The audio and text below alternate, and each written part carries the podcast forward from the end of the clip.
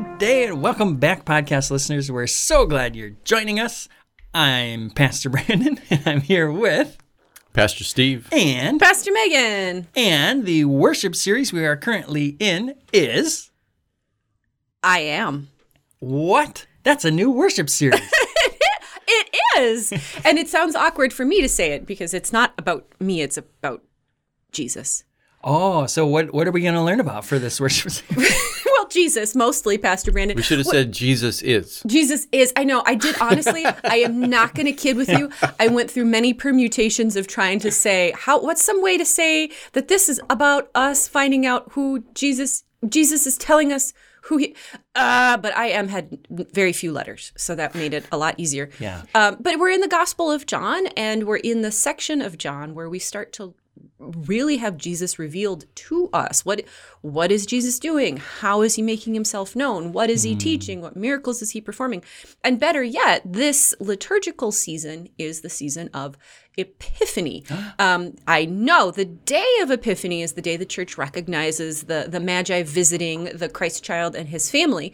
Um, and so the season after that day, the church kind of thinks about epiphany uh, the way we might use the word epiphany as something being revealed something being made known. So it's also liturgically a season of of christ being made known to the world. So we have this section of of john where jesus is being made known. We have this liturgical season where we're finding out who jesus i just hey i thought it worked so we That's went great. with it. Yeah So we're going to get to know Jesus. that's the plan. Oh, awesome. Um and so last this past weekend we had Pastor Lusungu Msigwa yes um, who's currently studying at Luther Seminary uh, from Iringa, Tanzania, who um, I thought he did a great job uh, re- reminding us about uh, not just our baptisms, but that each of us has Christ's light in us, and we uh, point people to to Jesus, but we also are Christ's light in people's lives. So, um, a, a good and helpful reminder um, that we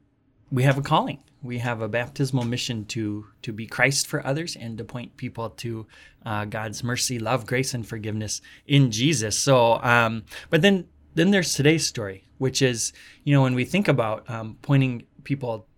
You know, when I invite somebody to my house, I'm like, oh, what am I inviting them into?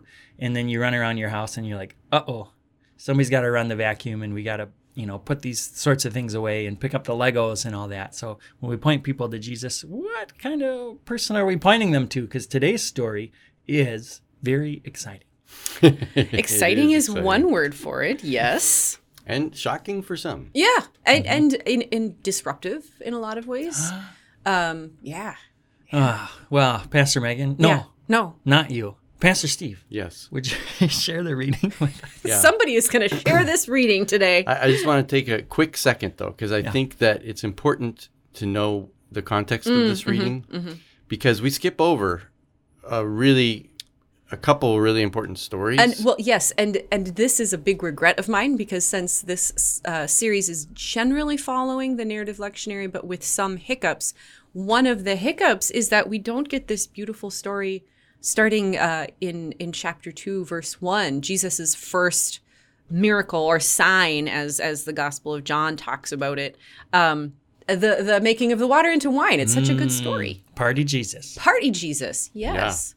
And, and it's a couple of things about the Gospel of John is that the writer of John uses stories in contrast to each other. Yes. He uses regions. So if you if you're paying attention to John, pay attention to where the stories are happening because some th- there's groups of stories that happen up in the northern part of Galilee, and then there's stories that happen in Jerusalem or in Judea.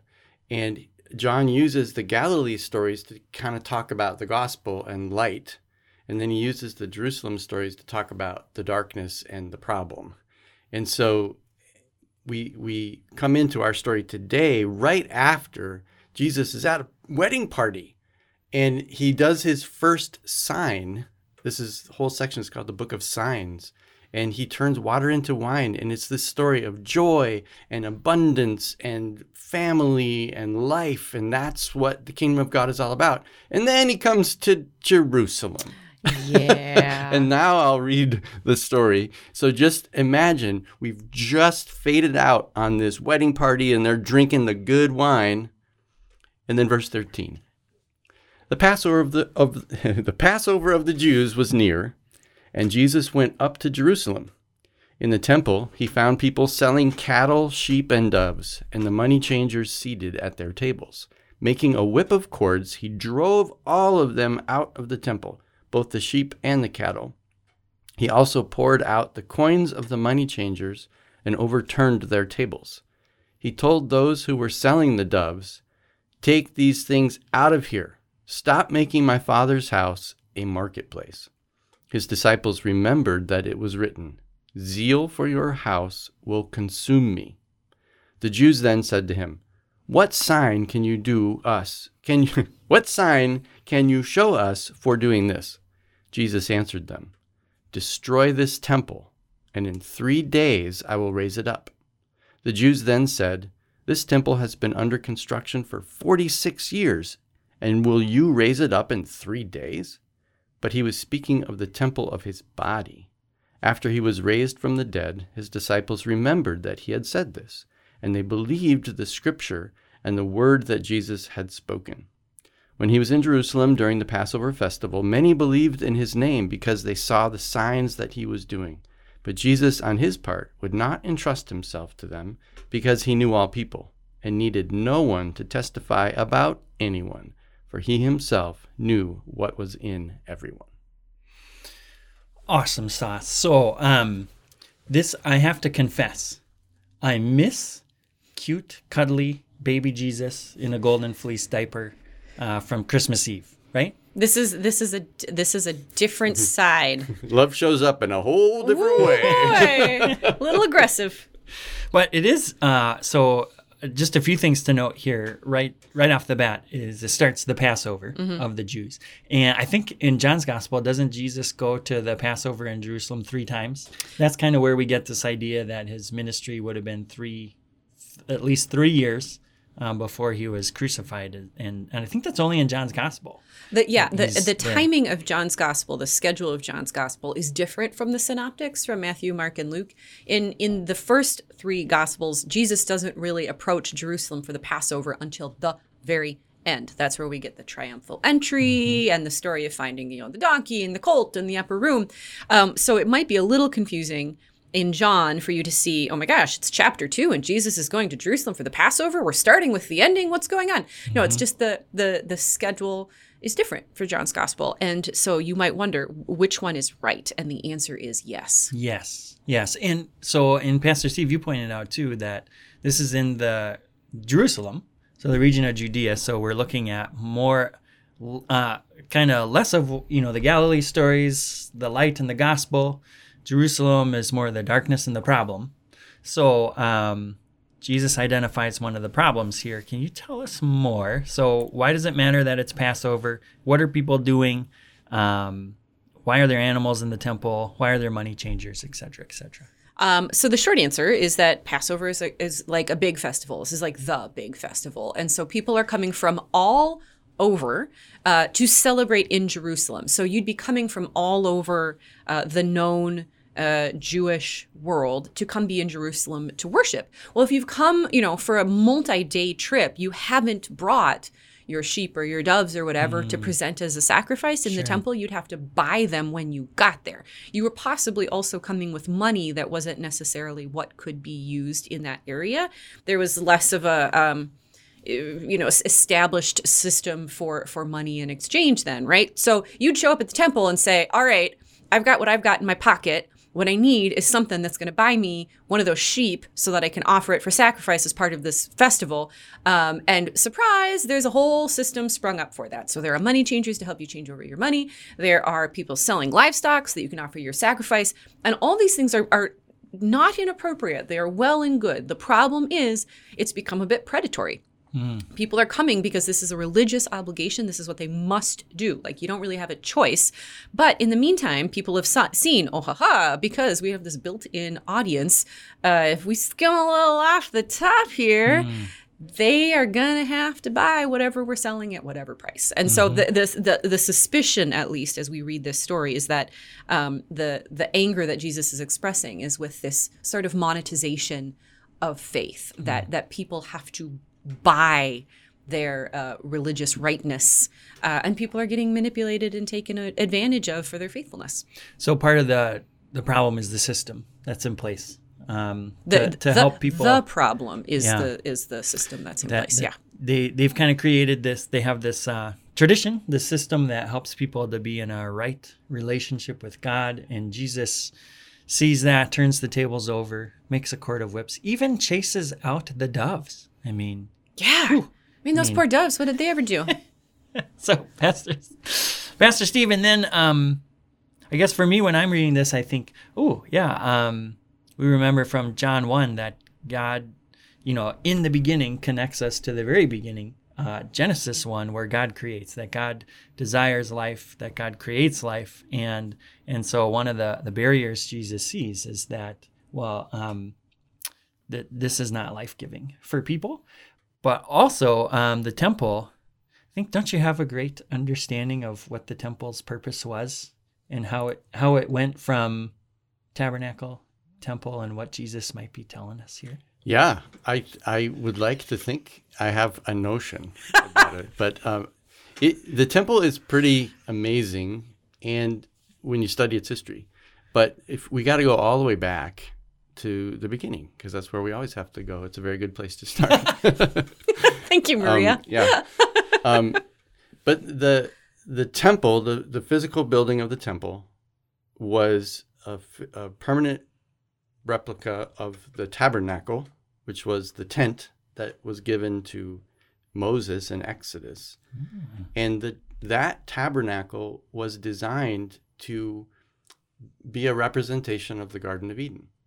It, it and it was about our original relationship with God in Eden and get us getting back to that.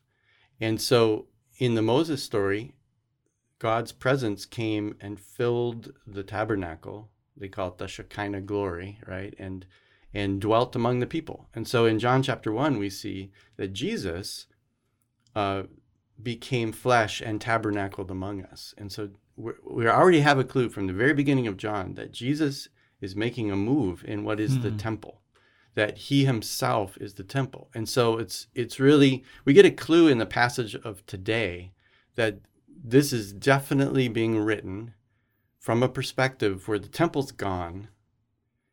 Jesus Jesus has risen from the dead the temple is gone and one of the big questions that the Jewish people are asking themselves and who are followers of Jesus is okay the, the temple's gone like the Romans destroyed it and we don't know what to do. Hmm.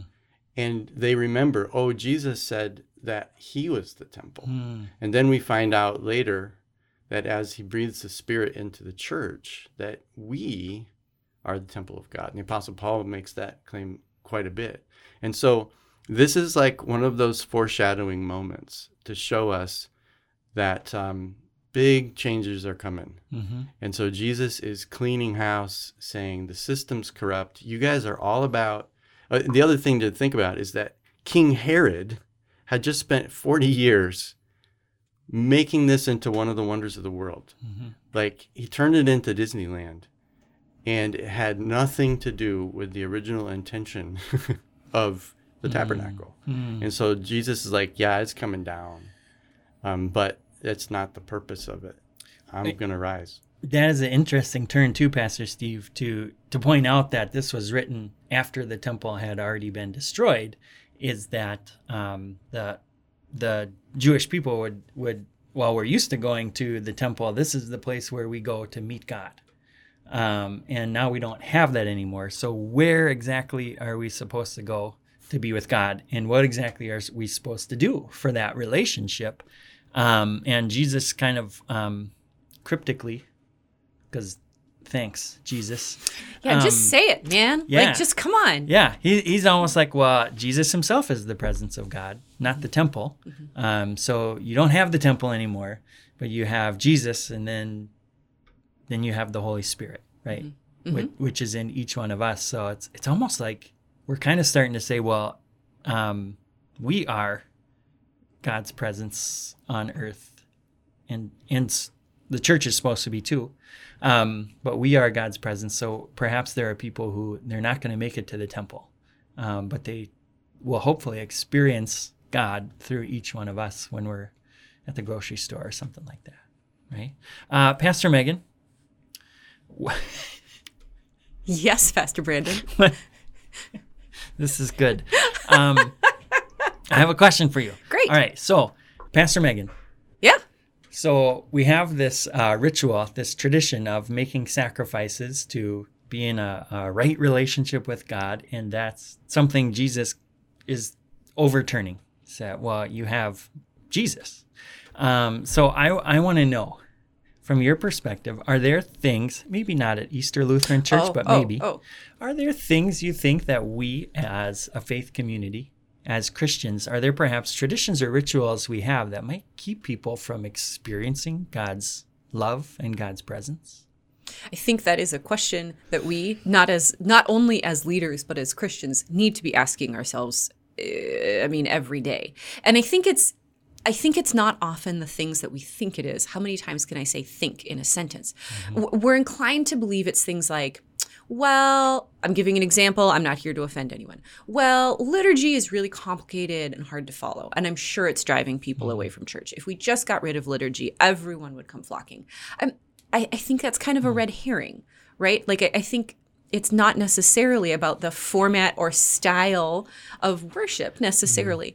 Um, I think it has a lot more to do, Pastor Brandon, with what you said about the way that we bear Christ's light out into the world. I think that's much more the kind of thing that is is is putting barriers between people and God. Are we truly living out this gospel that we we claim to hold? Are we are we truly being caring and compassionate? Are we truly mm. living in love and service to our neighbor? Are we truly living out of an ethic that promotes community and, and equity and, and shares God's grace? Or are we living strictly out of a really wooden sense of personal morality that says, I do mm. everything right, therefore I'm good. You do things I've decided are wrong, therefore you're bad. Mm. I, I think that's much more of what's going on in the temple courtyard. That's much more of what's keeping people out of the presence of God. Um, uh, so uh, that would that would be my suspicion. So, are you suggesting that one of the things that keeps people from experiencing Christ is Christians? I I uh, as as one of those people, that is to say Christians, I'm gonna say yes. Yeah. Um, I You I, heard it here first, right. folks. Your lead pastor thinks Christians are the problem. I have a few friends who who host a podcast whose tagline is uh, effectively uh, for people who love Jesus but aren't so sure about the people who hang who hang out with him. Um, because there's this draw to, to what Jesus preaches, right? Like even when Jesus is, as in this story, being a bit difficult, right? Like this is this is obviously. I mean, if this were modern day, Jesus would be called a rioter and it would be called looting and you know, he was disruptive and Yeah. you know, he's inhibiting the the process of just regular old people wanting to fulfill their religious obligations. How dare he? I mean, this is this is problematic. Like it's you can say that the system is the problem. Nonetheless, Jesus' actions are problematic. Um, so, it, other than you know maybe this story or where he's cursing fig trees or doing things that are hard for us to understand, oftentimes we get this sense from Jesus that you know what he's about is is ensuring that we can know God's love and ensuring that we're taking care of each other the way God has called us to, right? Um, and still, we so often come across people who claim to follow that gospel, and I will just include myself in that because I'm aware of b- being a sinner who messes it up. Like that's just true. Um, come across people who are who claim to be following Jesus, but who really don't do a great job of of communicating God's love and grace and mercy for all people, and loving and treating people accordingly. Um, yeah, yeah, it's it's tough. That is a tough word of judgment, boss. Um, Well, one of the jobs of a preacher is though. is law. yeah, yeah. law. But then uh, we remember that um, law is not the only word, and praise God, it is also not the last word. Mm, amen. So, Pastor Steve, um, we we have to end this podcast. This you you mentioned this is within the uh, signs of Jesus, and the sign he tells them is destroy this temple, and in three days I will raise it up. So, tell us more about this sign, because he doesn't actually raise the temple up right here. It's part of the signs, but Or ever. tells them Yeah. about a sign. Well, the ultimate sign of his of the signs prove that he is who he says he is. Hmm. And the ultimate sign was his resurrection. And that's what he's pointing to. And that's where we're heading uh, as we journey through this, because that without the resurrection, the rest of the story doesn't really matter. um, he's just another crazy teacher. Right. Yeah. Um, But but he said, I'm I'm gonna destroy this temple, which is my body, and in three days, it's gonna be raised up, and the resurrection, and then, you know, he raises Lazarus. That was like the foreshadowing. That was one of the signs. He's like, just that's just like preview of coming attractions, people, because uh, ultimately the resurrection is for everybody, Yeah. and we live in resurrection life. But yeah, So we are reminded here at the at our closing that God desires life and life for all people. God transforms water into wine. So that all Mm. may have abundance. Ooh, an abundance of wine. Well, Yeah, I the mean, good stuff. The good stuff. water water gives life, but wine makes life happy. yeah. Ah, if you wanted we the want both. technical, water would have been a little dangerous to drink in that time and place because of things like, you know, dysentery. Um, so even wine could be argued to give life because it would keep you from getting sick drinking the amoebas in the water. So Mm-hmm. Yeah, Yeah, there's that too. there's that. There's that too. Well, so we have just a wonderful reminder too um, that we are God's uh, life and God's light in this world, um, and that we we point people towards towards God's abundant love and life in Jesus Christ. So no pressure. Uh, but thanks so much for tuning in here, Easter people, to our uh, podcast at Easter Lutheran Church, where our mission is to grow in faith and carry, on. on the work of Jesus Christ.